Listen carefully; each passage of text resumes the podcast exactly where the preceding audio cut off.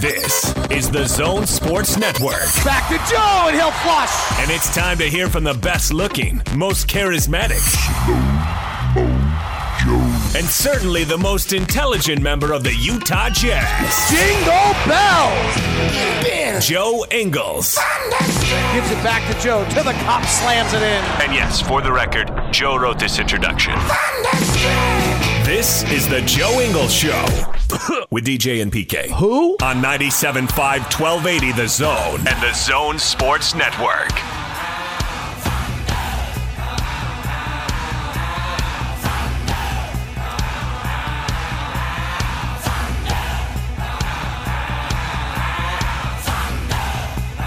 DJ and PK, it's 97.5 and 1280 The Zone. It is time to welcome in Joe Ingles. The Joe Ingles Show is brought to you by your hardworking friends at Mountainland Supply. For all your plumbing and irrigation needs, you need to go to mountainlandsupply.com.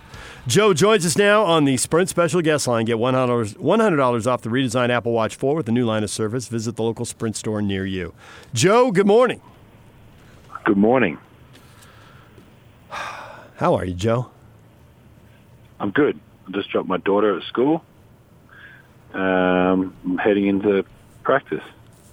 So you guys have a nice little run going here, eight and three to open the season. Does that change Quinn at all, or is he just the same relentless, detail-oriented guy with four bits of film to show whether you won by five, lost by five, won by ten, lost by ten? Yeah, I think you, you, I think you guys, and I think everyone listening knows the answer to that. um, no, Quinn, Quinn's the same coach.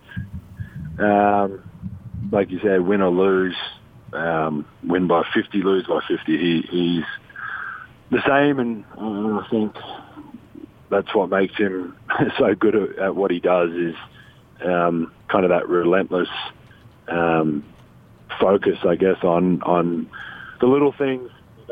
Like I mean, we've spoken about if we win by 20, there's there's things we can work on. If we win by one, there's things we can work on, and vice versa for, for losing as well. So, um, yeah, I think it's been solid so far. I'd, I would say I think there is still still things we can work on. Um, uh, I think we'll continue to get better. I think one of the good things is, um, especially the last couple of years, these kind of close games, um, the the back to back stuff like that. Earlier in the year, we were we were losing the last couple of years, so be able to get some some early wins and um, not be losing those close ones, even when we're not playing at our, our best, is is really good um, kind of level that we're we're playing at. So you missed all your shots the other night, but obviously your defense against Kyrie Irving was a difference maker. Quinn Snyder pointed it out. He said that he went to you before the game and told you about that. How much personal satisfaction can you take knowing that you had a significant factor, played a significant factor in the team winning the game defensively, even though you didn't make a shot? Oh, I had to try and do something, right?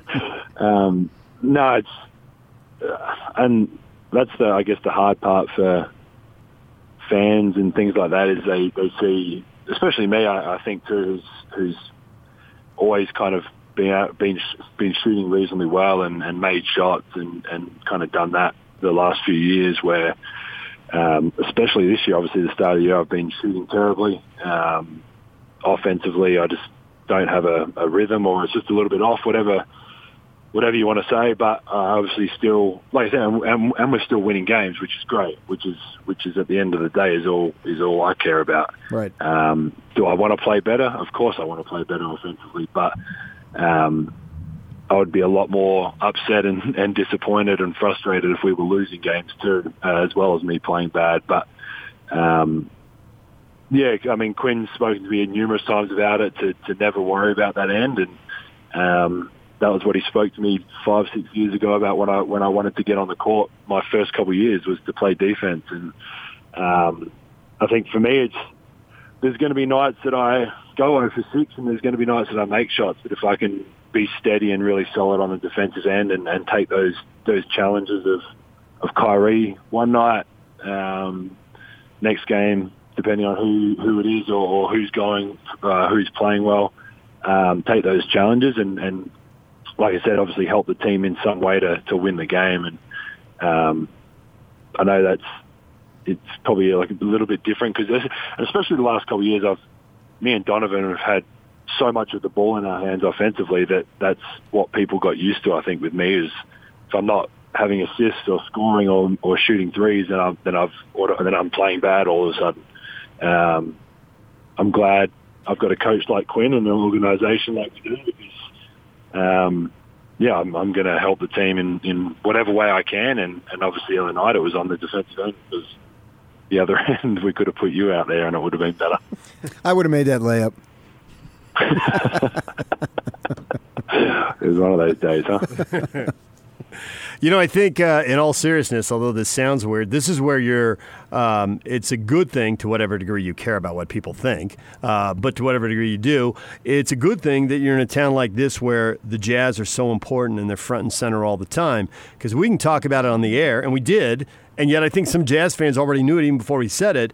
Kyrie Irving, who is a wildly talented player, who is offensively elite, he was two for 11 in the fourth quarter. And maybe you're a little fortunate there because guys who are as good as him, sometimes you defend them perfectly and they just make contested sure. shots anyway. They just do. There's not, you know, they just rise up and stick it. I mean, it's just unbelievable. But he's two for 11 in the fourth quarter, and you're not the only guy who covered him, so other guys deserve credit too. But I think people do walk away thinking, hey, Kyrie was two for 11. That was awfully good. Yeah, uh, I think we've got very intelligent fans too. I think they understand the game. I think they understand the, the style that we play. They understand Quinn and what, what we're trying to do, and um, that's obviously a, a good thing because you don't you when your fans um, frustrated or, or upset at your team. But uh, I think with our fans, they they know how we're trying to play, what we want to do. Um, I, the, the fans that have been with us kind of since, especially since Quinn's Quinn's kind of era. They they know how Quinn wants to coach and how to play. So, um, yeah, I mean it's it's a tough one because I guess you you obviously care about the fans and what they think, but the, the flip side of that, you don't want to be sitting there reading every every comment or, or um, remark that's made about you because for for some guys it, it, it could. Um, I guess make you overthink what you're doing and that like I opened my Twitter the next morning and had a million people saying that I suck because I didn't make a shot. Like, well, that's great, but we won the game, and um, like you said, I got to, to to play a part in, in trying to slow down Kyrie, and obviously Royce was a big part of that. Rudy's a, huge part of that, but between me and Royce, um, just kind of tag teaming and going back and forth, and you just try and make it as difficult as you can on a guy like that for, for 48 minutes. And I think between the two of us and then Rudy contesting at the rim, we we were able to do that, and um, who knows if that really had an impact or not. Like you said, some guys are so good that they can kind of make or miss, and it's it might be more on them than than on us. But um, yeah, we feel like we did a, a pretty good job on him. So obviously, we all went nuts on that inbounds pass and Bogdanovic hitting the three. The thing that I thought was unusual is you raise your hands, you don't move as if you made the shot, and he runs to you. It's supposed to be the other way around where you run to him and hug him, but you stood up. Obviously, you knew it was going in, and he ran to you. Didn't you find that unusual? That was sort of backwards. Um, I guess it was backwards. I didn't really think about it. Honest, I, as soon as I inbounded it, um, I think we all, obviously with our team, we knew the couple options we were looking for, and um, the first one was Donovan on on the lob, like a the lob on the back door, and that wasn't there. And the next one was Bojan, and that either cutting either way up to the top or to the corner. And I think as soon as I threw it in and, and saw that he had a bit of space, I think we all knew within our team, and, and probably a lot of the fans too, that if he got a, a good look and, and got the shot off, I think we all thought it was going to go in. And um, yeah, I just felt very confident about it once I threw it in, and um, was obviously extremely happy that we won the game, and obviously happy for him for making the shot. But um, yeah, I'm definitely not taking any credit for the pass or the shot or putting my hands in the air. I think it was just a, a I don't know, it was just a reaction and I think as soon as it went in, we kind of, me and him had eye contact, and he kind of started running, and I was like, well, I may as well save my legs. He's a bit younger than me, so he can uh, he can run to me. I love the way you say we all knew it was going in. This goes back to the point that the Jazz are front and center here, and every little thing gets scrutinized for better for worse. But there are Jazz fans at Channel Two who wanted to watch that shot over and over. And they were looking at it, and so I cue it up for them, and they're looking at it over and over, and they notice, look, Joe's arms are up more than a full second before everybody behind the bucket. But I attributed that to the fact that you've watched him shoot a gazillion shots already, and you know what a good shot looks like from him. And it was like as soon as the ball started to descend, you knew, and the arms were up. Yeah, honestly, and and obviously a lot of fans and and certain guys of, of the media obviously might see a little bit of it. We, we work on obviously those late game situations all the time, and we do it five on five against defense, and um, so we obviously know what we're looking for. And like you said, we I think everyone in the arena wants.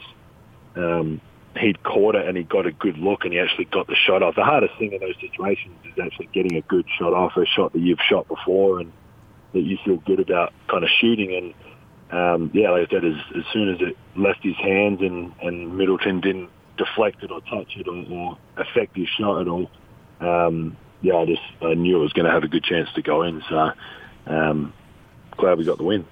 I'm loving Bogdanovic's play. You know, we watch him cursory, particularly he's not even in the Western Conference.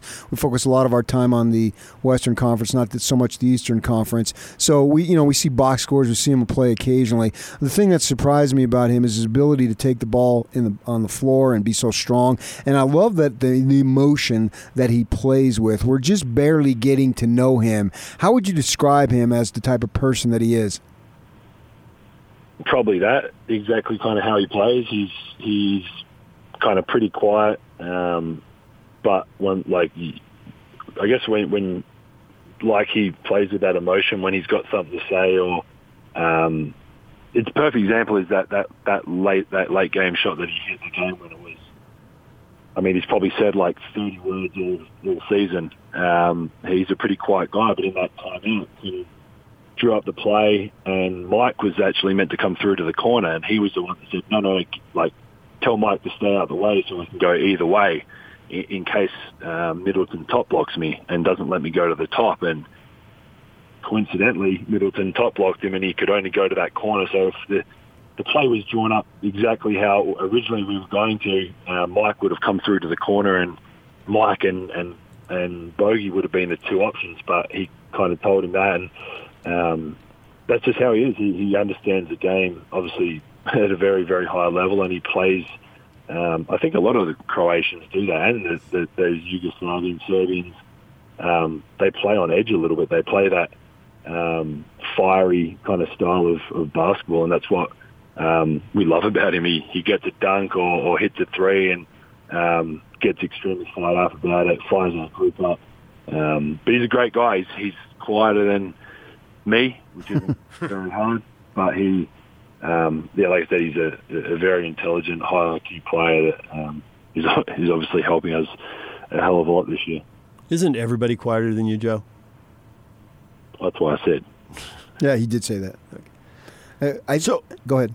So, how many of these foreign guys do you know before they show up, whether they're on an opposing team or on your team, how tight is the network of guys, either from international play or because you played with some of the same people overseas before you got to the NBA? Um, yeah, I mean, you, you know them um, more and probably better, um, and I think you have kind of an automatic rea- uh, relationship, um, so to say, because you, you've you've either seen them somewhere. You've either played with them, maybe, um, like me and Rick. You know, I've played against um, Bojan hundreds of times with Croatia and Australia and stuff like that. So, um, yeah, there's an automatic kind of relationship that, that you understand kind of where where they've come from, what what they've done before being here, and um, obviously we're, we're glad that we're all here and we're able to help the league grow and be I don't know how many different countries and players, but obviously for Australia having kind of 10, 11 guys here that are that are all contributing on their teams and playing at um, kind of higher levels in, in the NBA is, is pretty cool for our, our country, and, and obviously they feel the same about their guys from their countries. So um, yeah, it's pretty it's pretty cool to, to play against guys that you've seen or played against before, and um, likewise with I, I feel like we every game we played, Donovan says he knows someone or he played with him at AAU or he played high school or he played with him somewhere. So um, it's the same for, for those guys too, all the Americans that have grown up here and, and played against each other, um, whatever age group they are growing up. Why do the guys celebrate like it's New Year's Eve every time you dunk? Because it, it happens once a year, like New Year's Eve. I mean, you're six eight. What's the big deal? I don't, I don't get it, man. It always to, goes I nuts. Said to them after, I said to them the other day, it's it's so easy to dunk that obviously it's it's like why waste the energy? Like me running to Bojan when he hits a shot. Like when I see him running to me, why am I going to run towards him? We're going to bang heads and both be in the concussion protocol. Or there you go. Like why would I dunk every time when I can lay it up and miss the layup? You got Maybe Ma- if I dunk more, I won't miss layups. you got Magic Johnson on your side in that. He dunked early in his career, and then he decided it was two points to lay it in, and why spend all that energy? He was going to play a lot of minutes, a lot of games. They were making deep playoff runs every year. So you got one of the all-time greats on your side in that discussion. Use that. Yeah, well, that that's that's why. Joe, as always, we appreciate a few minutes. Thanks for hanging out with us, and we will uh, talk to you again next week. No worries at all. Thanks for having me. Joe Ingles joining us right here on 97.5 at 1280 The Zone with the Jazz off to an 8 and 3 start to the season. Easily one of the best starts they've, or the best start they've rolled out under Quinn Snyder. See if they keep it going. They got Memphis hmm. Friday. The next home game is Minnesota on Monday.